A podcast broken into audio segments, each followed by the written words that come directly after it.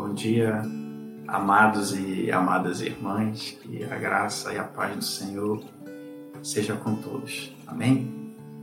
Meus queridos, é, nesse período que estamos vivendo, bem desafiador, o que tem ocupado a minha e a sua mente? A gente sabe que os nossos pensamentos, a nossa mente, o que temos colocado na nossa mente, isso é importantíssimo. E a palavra de Deus traz algo muito importante e pertinente para nós nesse período.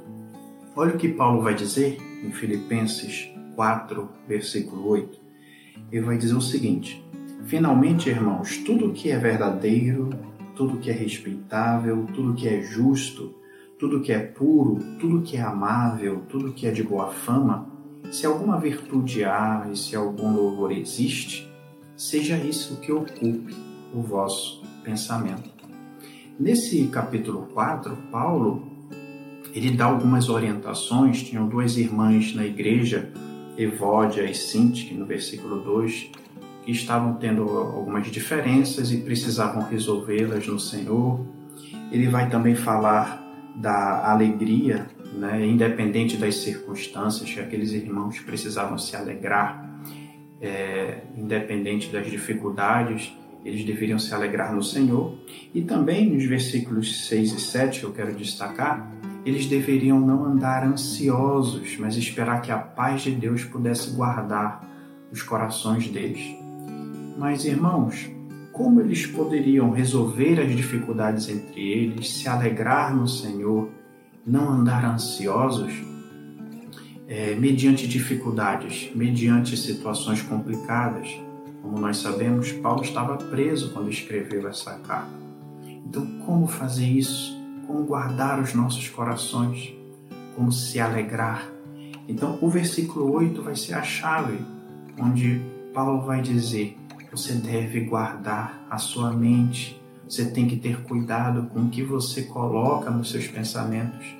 E ele vai dizer tudo que é verdadeiro, respeitável, justo, puro, amável, tudo que é de boa fama, tudo isso tem que ocupar o vosso pensamento. Vivemos dias desafiadores, sim, é, nesse período de quarentena, muitos irmãos e irmãs sofrendo na área da saúde ou tendo conhecidos mas, queridos, nesses tempos desafiadores, o que tem ocupado a sua mente?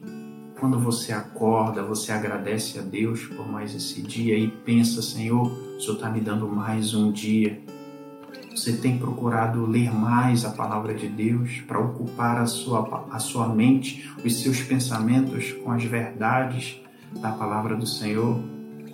Você tem orado mais, buscado a Deus buscado mais santificação, orado pelos irmãos e irmãs, por aqueles que sofrem. Você tem cantado hinos, cantando a nossa esperança, cantando essas verdades que trazem verdadeira esperança.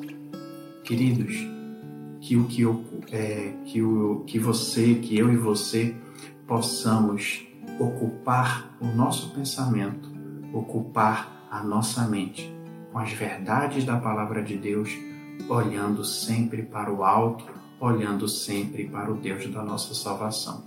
Que Deus nos abençoe.